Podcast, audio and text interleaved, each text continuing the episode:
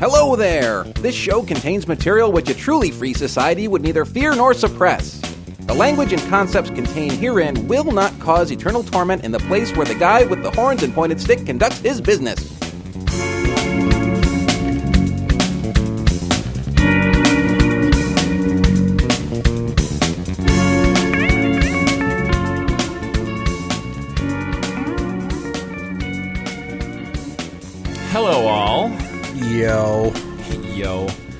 We're back.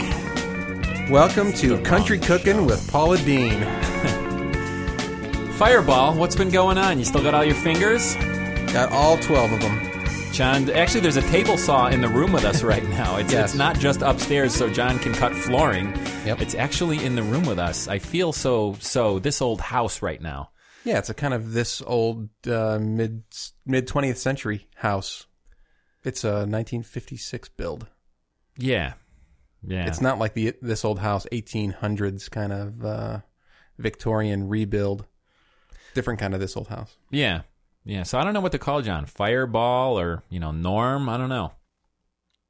12 fingers Johnny, I guess. I've got 12 all 12 of my fingers He- he- intact. 12 of them, even. Wow. You grew some. That's right. Using those saws, you know. You grow hair on your chest and fingers on your hands. You don't sound well, actually. This might be like the podcast. Were you sick in another podcast? Were you like getting germs on the mic? I mic? get sick all the time. You have kids. I got kids. Actually, you know what happened? I think I got this at work. One of those times where a coworker comes to work and is is ill and passes and just proceeds around. to lick your face. It's just Yeah. awful. Yep. Well, you know that happens all the time at my job. It's a it's a nature of the game. So what are we drinking? We got a really nice bottle of wine here, I think. This is a, a, a wine named after a band, as you pointed out. This is a Primus. Primus. Primus Veramonte 2002 Merlot Cab Carmenere, whatever that that is. It's a it's a blend. It's a Chilean. Yeah, it's Chilean and it's uh, quite tasty. It's really good. I'm liking that one. and I'm really hoping that it interacts with my uh, my cold medicine, we'll see John bouncing off the walls. Woo! or I might just fall asleep halfway through the show. flying around. I don't know. I had a couple things to talk about. Wanted to remind everybody about the Asylum Street Bank Spankers or the Asylum Street Bankers. They're they got an Yes. FTC license actually, so they're operating now. That's cool. I, I think they have uh, no cost checking. They do. And uh yeah. Anyway, Asylum Street Spankers, June 17th at the Earlville Opera House. We linked to it in the last show. I guess we can do it again. What else happened? You know, last night um I went to a, a jazz concert. It was kind of cool. Uh, we on show 15 or 25 or 35 it was some five show i think it was 15 we did a show about do what you love and the money will come i think is what you ended up titling it the whole inspiration for that segment was from my friend adam who's this really really talented jazz guitarist and uh, if you listen to this show, if you go back and listen to it, you can um, hear a little bit more about Adam. But his school is out, and he brought up some uh, some kids from his music school, a pianist and a drummer, and they did a little uh, concert at the Resonance Art Center in Utica, New York. Two dollars. It was like a two hour show. It was really good. A lot of free jazz, a lot of experimental stuff. Steep ticket there, two bucks. Two bucks. like two buck chuck. Yeah, let's drink some of that on one of the shows. I should find some. Yeah. Uh, well, the nearest one is New York City. So anyway, yeah, that was a great show. And uh, something else funny I noticed, I mentioned this to you earlier. I drive through a little town called Chittenango, which is, by the way, the birthplace, the birthplace also of Frank Baum. L. Frank Baum, to be Yeah, exact. Yeah, yeah. And they're having Ozfest, and I didn't think Ozzy would even bring that show to Chittenango. I mean, Chittenango's kind of a small town for something like that, but you know, who knew? Yeah, it, like most towns that have one claim to fame. Well, I mean they've got other claims to fame, but this is a big one. Um, they seem to have a lot of businesses with the the theme for that claim to fame. There's a lot of uh, Wizard of Oz kind of things. There's there's antique shops with Oz themes, um, and I think that in the Ozfest, occasionally one of the Munchkins or one of the living Munchkins shows up and is the uh, Start singing know. Crazy Train. that's right, grand wizard of their uh, of their uh, their parade. But it was raining all weekend long, so I don't know if they've got any uh, festivities worked in. I don't know. Was it supposed to be this weekend? It was this weekend. Oh yeah. Well, it rained yesterday, so I didn't get to ride the bike yesterday. But I did ride today. I met uh, one of my new cycling partners at the Whitesboro High School, and we evaded the rain. It either missed us or we, you know, basically we got to places where the road was wet, but it wasn't raining anymore, or it missed us entirely. Did you get one of those stripes on your back from the wet road? No, the the road had dried sufficiently by the time we got to it, where it wasn't really kicking up water. I had to clean the bike a little. I'll tell you what was an interesting cycling day was Monday of last week, uh, Memorial Day. I went out with a new cycling friend of mine, um, and by new I mean he he only started cycling recently. He just bought a nice bike, and we were out for like three hours in that ninety degree heat and that brutal sunlight. And as I mentioned on Sunday show, I had a little bit of a burn, so I had some uh, sunscreen on. And after three hours, you know, he was pretty tired and I was pretty tired. But I said, you know what, Tim, I'm gonna I'm gonna do a couple more miles. We I dropped him off at his car and hung out and talked to him for five or ten minutes and then went on my way. And then the first hill I climbed on the way home kicked my ass. Just hanging out and waiting for ten minutes, my system kind of got on shutdown, you know. And Acid I- it- built up in your muscles. yeah, it was screwed. so hot, and it was I was so thirsty uh, just climbing this slight grade on 291 that I went, you know what? I'm just gonna go home and drink a gallon of water and take a shower. But it was a good ride. Had some fun. cool, cool, cool beans. Well, we've got some tunes. You got nothing? I got nothing. You got yeah. I'm waiting for the wine to kick in, then I'll have something for you. Woo, yeah, that's what I'm talking about. So we got it. tune. What do we got? We got um oh, you know what? As long as we have access to the entire live Bela Fleck music collection on uh, archive.org. Sure. w- Over the next, you know, couple of months, we're just going to play every song there is. And if you don't like it, that's what the fast forward is for. That's right. Don't call some crazy religious group to phone the FCC and yell at us. Use the fast forward button. Right. And, Or and the while the song button. is playing, I'm going to show my nipple. Beep that out. Anyway, this is Bela Fleck and the Flecktones, and this song is called. This song is actually off their first record. And you know what their first record is called? Bela Fleck and the Flecktones. Uh, no, I think it's called UFO Tofu, Oh, I remember that. which is a um, uh, what's the word? Same forward as backward. Palindrome. Palindrome. UFO Tofu. It's a it's a palindrome. Anyway, this song I saw him do it live a couple years ago, and I searched archive.org till I found a decent copy of it, and it's called "Tell It to the Governor."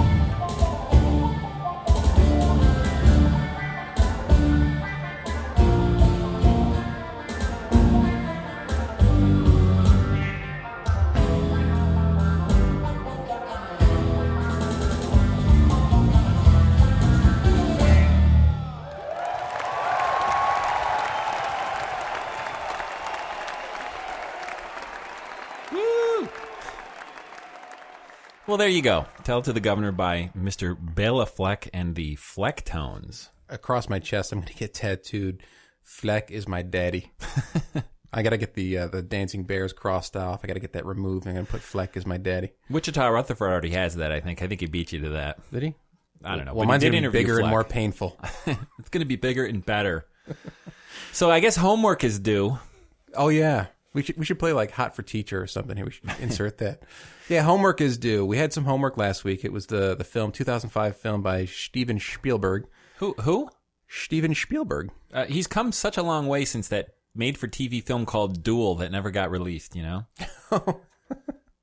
That was a great movie. I thought it was a great film. It had like Dennis uh, Weaver in it. Dennis. Weaver and a truck, and a truck. Yeah, exactly. starring as the truck himself. I have a friend who, to this day, still thinks Duel is Spielberg's best work. I would I would probably argue that, but it was a good film. I Yeah. liked it a lot. Yeah, it was really good. I, I I've seen that. Anyway, Munich. Munich. Yeah, 2005 film by uh, Spielberg, and I've been reading some reviews on this. After I went, after I, I saw this film, I, I went back and started reading reviews back in January when there was a lot of controversy around Oscar time, and uh, there was a lot said about it. Uh, what do you think? I thought it was a, a, a pretty good film. Excuse me. Oh, you a little wine there. There's a little gulp. If, if you see me drinking, just say something. Just continue the sentence. You know, put a comment. Talk amongst something. myself. Talk amongst yourselves. What did I think of the film? Well, I had seen it reviewed, you know, many months ago on Ebert and Roeper, which incidentally and ironically was the same show I learned recently because I went back and looked at it, where they reviewed uh, the world's fastest Indian, Mm-hmm. and I have no recollection of that review, but I remember vividly the Munich review. So weird that those were on the same show, and I loved uh, that film. Anyway, Munich. Yeah, I thought it was a nice piece of filmmaking. I mean, it was exactly what I expected it was. It filled in a lot of blanks that I had about the history of that event. Right. First of all, I said 68 Olympics last week, and it's, of course, wrong. It was the 72. 72 Olympics. And I should have realized that because memories of this event are actually on the fringes of my memory. And if they were 68, I would not have been able to remember this, but 72, I would have. And I do remember these events in the news. You know, uh, there was a lot of crap hitting the fan back then, you know, late Yep. 60s, early 70s. So there was, a, there was a lot of stuff going on. And it was kind of the rise of terrorism in many ways, you know, and I don't even want to use that word. I hate it because it's so overused by this administration. But it was around that time that like airplane hijacking throughout the 70s got very popular and started happening quite a bit. So there was a lot of stuff like that going on in the news. Yeah, the, the terrorist techniques were sort of uh, developed around They were evolving. Yep. Yeah, and and when I went back to look at the reviews, I wanted to see what other people were saying because I want I didn't want to uh, mix my ideas with other people's ideas. I wanted to make sure that my ideas were were distinct and, and Yeah, but clear. if you just said your ideas, you wouldn't have known. What? the medicine is definitely kicking in. No, what I'm saying is I, I, I wanted to go back and, and see what other people had said and if if I how do I say this? I had some ideas after watching this film. I had some some thoughts and some some opinions after watching this film and I wanted to make sure that the reviews that I had read before weren't tainting those or or feeding into those. Um and and for the most part, some of them were because I went into this film expecting to see some of the, the things that I'd heard, like, um, well, Steven Spielberg is is putting terrorism and Israeli policies on the same level, moral level. I'd, I'd heard some of those criticisms. What does that mean? Th- that mean? And well, it's coming from a, a reviewer who is saying Who thought that the actions of, of Israel were no different than the actions of uh, the PLO or terrorists who were acting out against Israel? no. What, what the the reviewer Because I would was- actually agree with that. I think Israel overreacts, and but anyway, I don't really No, want to what- get into that deep of a conversation. No, what the reviewer was saying is is is criticizing S- Spielberg for putting the actions of Israel at the same level as those of like the PLO. but what does that mean? The same level? I'm not, I'm not sure I understand that.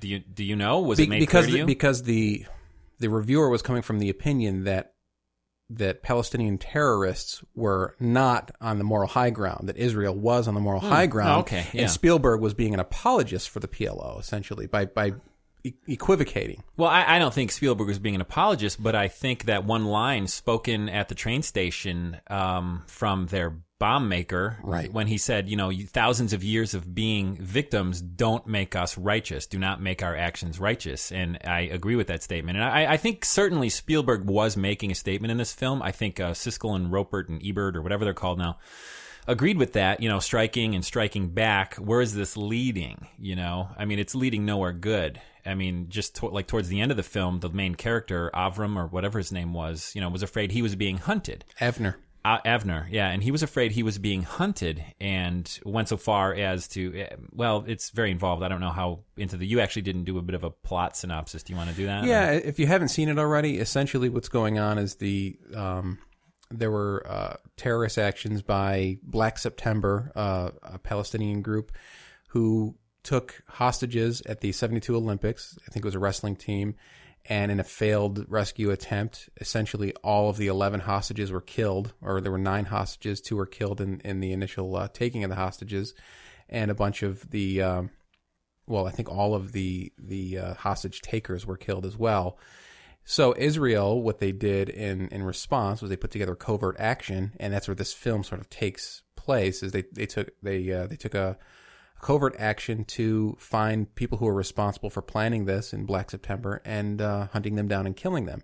And what you see is a group of of um, I guess it were some military people and essentially patched together group of uh, guys who were um, given funds and uh, given Swiss bank accounts. Swiss bank accounts, given some information, and they were told to essentially hunt down certain names, find these people, and kill them. That was it. Um, and that part of the story, up until these people were were uh, were hired and and set loose to to take on these actions, that part.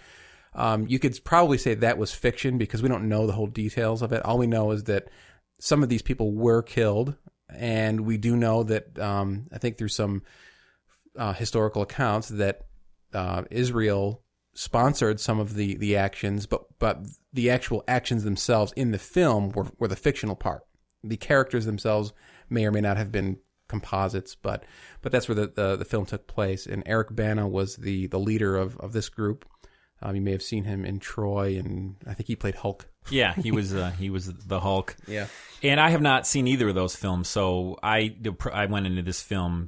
He was new face to me, which was probably a good thing because for me that made it a little more believable. You know, when you see someone who's played whatever, some major character in a film like the Hulk or Spider Man or Superman, and suddenly they're playing a serious role. You know, for me it sort of ruins it. I can't buy them as the uh, the serious assassin dude, you know, which he was in this film. But and I thought he was very believable. I thought I thought he was his performance was was very good. Yeah, and, and I had seen the Hulk because I was kind of curious about that film, um, and I saw Troy, and those two films sort of defined his character for me.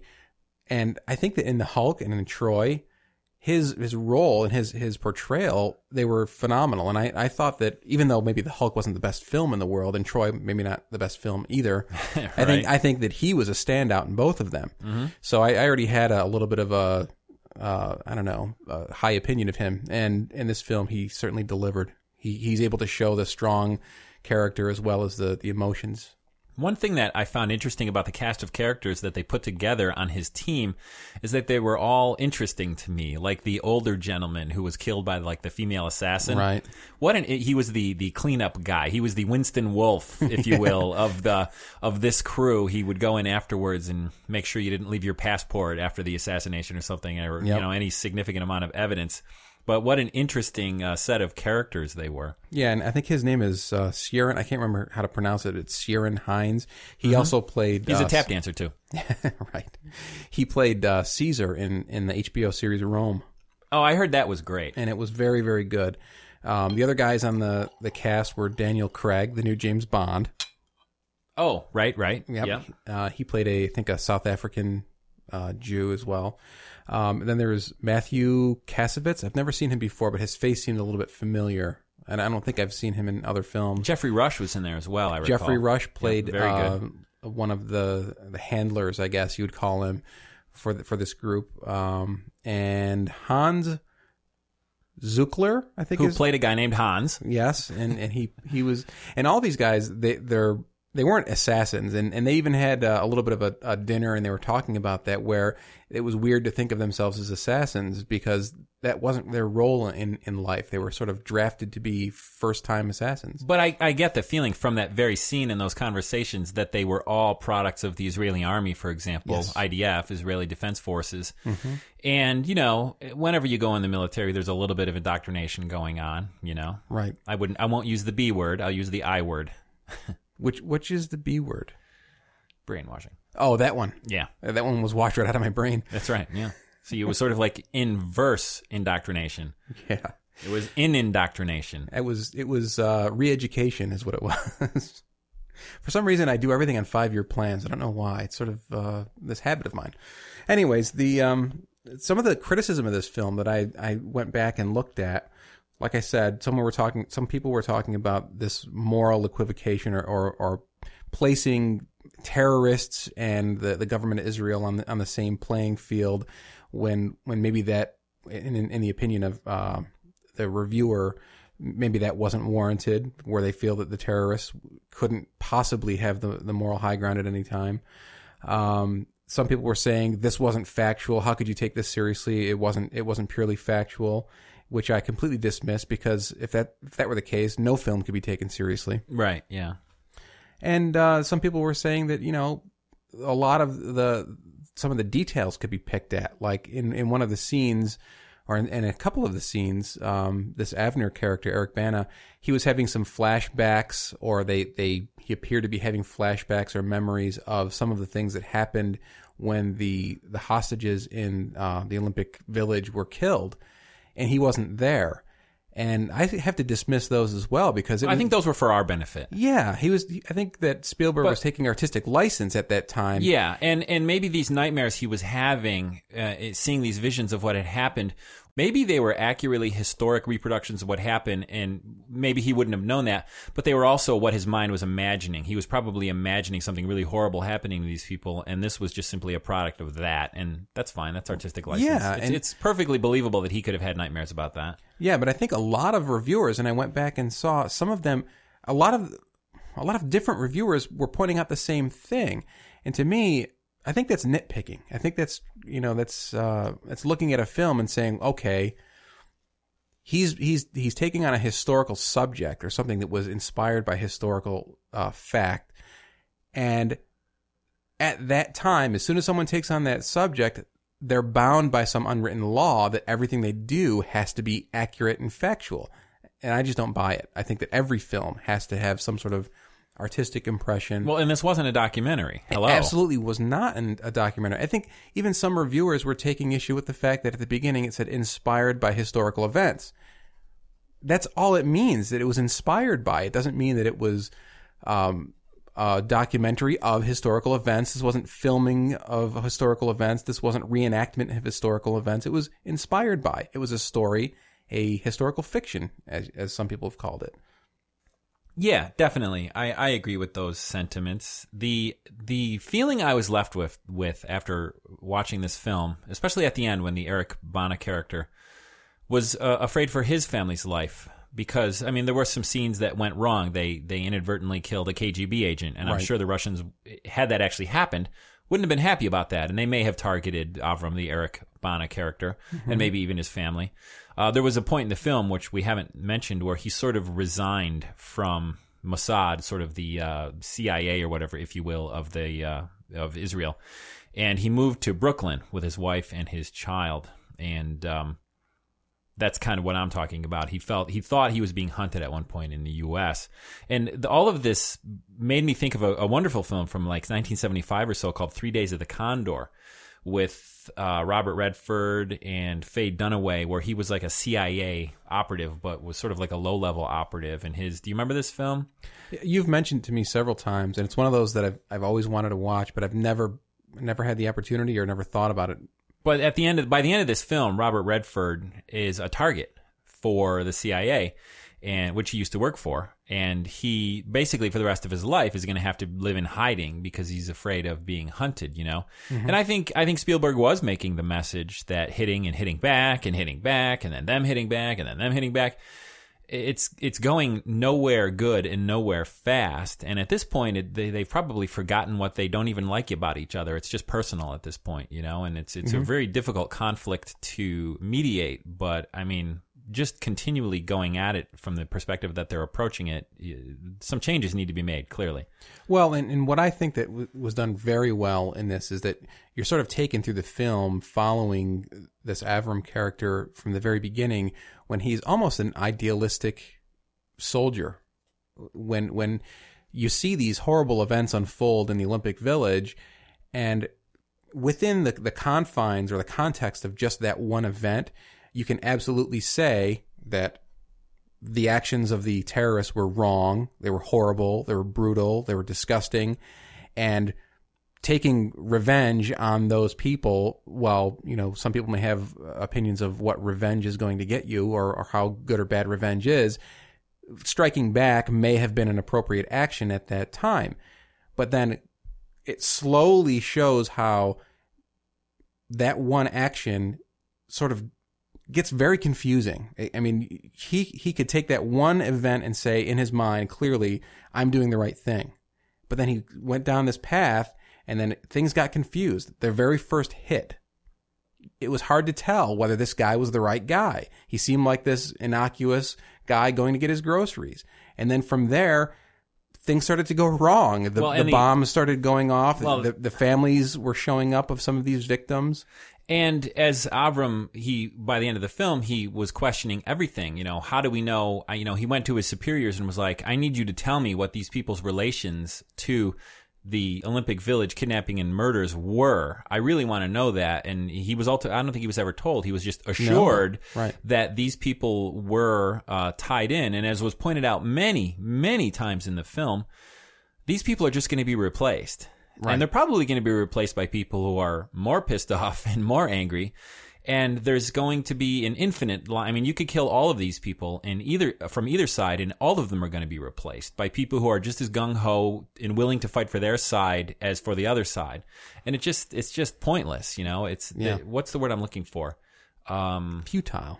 Futile. Yeah, I mean that's just a great word. Well, the, the the clear message was, and they even said it: for every one that you take care of, six more are going to pop up on both sides, because that's exactly what happened. And you could carry this argument to George Bush's war on terror too. You know, I mean, basically, we're the amount of innocent Iraqi civilians that have been killed to date is gigantic, and certainly the kind of uh, of angst and anger towards that by Arabic people has risen. And I would think that a membership or whatever, you know what I mean? People willing to sign up to do uh, to join terrorist groups and uh, on some level to fight against the U.S. has to have risen. You know what I mean? I mean, we're certainly not generating a lot of love there. Yeah. So I, I guess for me, it, it was a very strong message, and it was one that I I wasn't really new to. I mean, it's the same thing: violence begets violence. Absolutely, and we did see bicycle pumps turned into guns. Yeah, and, and I did want to mention some of that scene, but the strong message was that you can't say that anyone's innocent in this, and you and you can't say, well, one person hit first, so we're going to hit back, and then it's done with. It's never going to end. The only way that you can stop that cycle is if you just take yourself out of it. You say, you know what? If we're hit, we're going to be hit. Let's try to understand what happened, and let's move on from there. Hitting back is just going to make it worse. There was one scene that I thought was interesting that Spielberg put in there. There was the uh, one, the information from their French contacts. They gave up a name and they went to Libya. Where did they go? It was Beirut. Uh, Beirut. They went to Beirut to kill some people. Actually, I think it was the IDF. I think it was actually the Israeli army that went. The Avram character didn't go. And do you remember the one scene where one of the Israeli army guys introduced himself to another guy and he said, "Hi, my name is Ehud Barak." No, I don't so I thought that. was pretty interesting because a lot of the Israeli leadership was a part of these kinds of activities. Yes. You know what I mean? Uh, I'm talking about the actual prime ministers Yep. of Israel in their prior earlier lives were part of these hit teams and Mossad and things like that. Yeah, Sharon was, I think, uh, pretty deep into that as well. Yeah. Oh, absolutely. Yeah, but I did want to mention that one scene about the bicycle pumps. um, what happened, in, and I think that what Spielberg was doing in that scene was showing how you have these governments, or or you have a terrorist organization, or a, a group of people like Palestinians versus the Israelis, and they're hitting against each other. But they took it down to the personal level, where one friend was killed and they went and they killed another friend, or they they killed the killed person the assassin. They killed the assassin of the friend. They they went essentially you know off the reservation. They went off the plan, and they decided to do this action on their own to hit back. They were taking revenge for their friend, and even that went wrong because they were left. It wasn't like they they they did this one action and it was done with. After that action, the the Hans character felt awful because it was an awful thing to do. It was something that they felt horrible about. And and that's really what this film is about is the personal toll it takes and essentially the, the toll that it's taking on society where constantly taking these these vengeful actions is uh, is leading nowhere and it's just causing more and more damage. that actress who played that female assassin. First of all, that scene that scene didn't play for me very well because that was like the too good to be true thing. There's this beautiful woman who's basically asking you to sleep with her at this bar. Hello, why would you go to her hotel room? You know what I mean? And ultimately, the Eric Bana character didn't, but I think he was going to. Yeah. He uh, and then his friend Hans or uh, whichever character it was, uh, maybe it wasn't the Hans character, but it was yeah, it was the cleanup guy. Uh, and he through her perfume knew that she was in his room, and ultimately, Yep. yeah, he was he was dead. But it's funny because I remember seeing her in another film called uh, The Barbarian Invaders or something. It was a Canadian film where she played a nurse. Very good film, Barbarian Invasion or something like that. You should see Really? it. Yeah, really good. Um, another thing I found interesting about this film, and it sort of made me chuckle out loud, was that Papa, the the father of Yeah. his contact, was the guy who played Drax in the James Bond film with the space shuttles, uh, Moonraker. Did he? Yeah, that was Drax. That was the evil guy who was going to take over the world with the orbiting space station. Yeah, that was that was him, the same actor. I saw him and I went, "Could it be?" And then I looked him up on the internet database, and there he was. Well, I, I mean, we could we could do a whole lot on, on more on this film, and there are basically two sides of this. One, a film on its own, and I thought it was a I thought it was a very well done film on its own. A lot of great characters, a lot of great. Um, I wouldn't necessarily say uh, well known characters, and I think that's why it played really well, is because these characters lived on their own. You, you didn't have this baggage in the film, and a lot of uh, I don't know ensemble type things going on. There was the the whole heist thing where they were planning each one of these these uh, assassinations, where you, you got into that and try to figure out how they were going to do the next one, who they were going after, and then it had a very strong message. And then, you know, the other side of it was the message itself and, and how it plays out and what it means in, in society today. And you probably caught it because it was very heavy handed. At the very end, the very last scene of the film, what was the last thing that they, they left the camera on? Do you remember this? oh, I'm not sure I do. Was it in Brooklyn? Um, Eric Bana and Geoffrey Rush were talking about essentially he wanted to have evidence of, of how these people that he and he just invited killed- him to dinner. He invited and he him said to dinner, no. and he, said declined. no. Yeah, Geoffrey Rush declined and said no. He invited him to dinner, saying, you know, there's something written somewhere that that you know you're you're a visitor, and, and I want to invite you. We have to break bread together. And then at the very end, he said no. He walked away. The camera lifted up, and they left it right there on the twin towers. Okay, yeah. Very heavy-handed, but really, it, it reminds they do you. that? They must have put those in Uh, digitally. Digital, I mean, but it was very heavy-handed. But I actually it, didn't it notice brings, that. I'll have to play that last scene again. it brings it home to let you know that all that's going to happen is we're constantly escalating and it's escalating and escalating and escalating. It's not just one hit here and there anymore. It's thousands of people getting killed at a time. Yeah, and it's not sustainable, you No. know, because they have a pretty limitless supply of people who are willing to die, and we have a pretty limitless supply of funds. But Mm-hmm. just because we have a bigger army and better intelligence, it doesn't mean we can eliminate them. We can't. Yep. So I I, I uh, give this pretty high marks. I'm not going to give it any kind of finger, but uh, I give it a pinky. no, I I enjoyed it as much as something that's very uh, meaningful and and eh, many times brutal. You can say that you can enjoy. I, I enjoyed the film as a film. Um, and was left with a lot of questions. So. Yeah, and uh, definitely recommend it. Definitely check it out. So we're gonna jump into another tune. We played these guys once before, a couple, three, four, five, six, seven weeks ago. Was a band called Modus, and this song is called Eraser. What if there are no accidents? What if our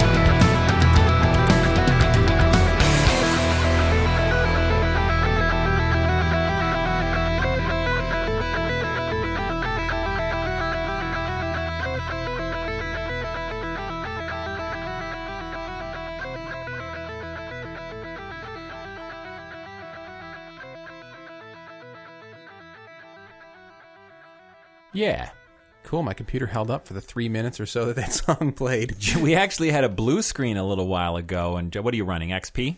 Uh, yeah. XP. There's something going on with some hard drive or something that John put in, or or his main drive, his boot drive. We don't know. I'm thinking about exercising the machine. Take it out for a run. What do you mean? No, meaning you know, throw holy water on it and cast the demons out. Get somebody dancing around in like uh, leggings or something, you know? No, that would be trying to put the demons back in. sheepskin leggings. I want to talk briefly about a film I saw Friday night. Another film. It's kind of a media film, even though that was homework. But uh, this is a film called. I actually don't know how this is pronounced, and I saw the film and heard the name many times, but still don't know how it's pronounced. It's Tsotsi. T S O T S I. It's a South African film from 2005, uh, rated R, 94 minutes, directed by a guy named Gavin Hood, and it's about a character named Tsotsi who is kind of a thug, and I guess in sort of like street lingo slang, Tsotsi is literally means thug, and um, he kind of lives in a shanty town on the outskirts of Johannesburg in, in South Africa, and he robs people and whatnot. To uh, they hang around at like train stations and look for people with wallets and rob them, and his life gets really interesting when on the way home from the train station he wants to rob a car. And a woman can't get her it's a pretty well-to-do neighborhood in johannesburg and a woman can't get the gate to open for her you know the automatic wrought irons mm-hmm. you know gate. Her remote wasn't working so they, clearly they have money. And while she like runs to the front door or whatever to try to get her husband to manually hit the button inside the house to open the gate, this Tsotsi character steals her car. And the story gets interesting a few minutes later when he hears a baby crying in the back seat. And the rest of the movie is a journey where we learn more about the Tsotsi character and he actually sort of uh, I mean, he just doesn't do something horrible with the child. He actually tries to raise it, and not raise it because he doesn't have custody of the child long enough. But you know, he changes diapers in a well, sort of a crude way. he uses like newspaper, like Staples. that. yeah, newspaper and staples. but the the movie is about Tsotsi's reclamation of his decency. You know, he basically by the end of the film, he be, I think there's a major turnaround in his his outlook on life. And ultimately the baby is returned and you know he I imagine he goes to jail. But by the end of the film I think he has sort of reclaimed his youthful innocence because he grew up in a very dysfunctional household with a very violent father. I mean he witnessed awful horrible acts. So clearly this is where his anger and everything comes from but the thing that ends up happening is as he's rearing this child for the few days or few weeks it's not clear he actually sort of starts reminiscing and, and harking back to his own youth. And, and we see some scenes and some examples of why he's kind of the way he is.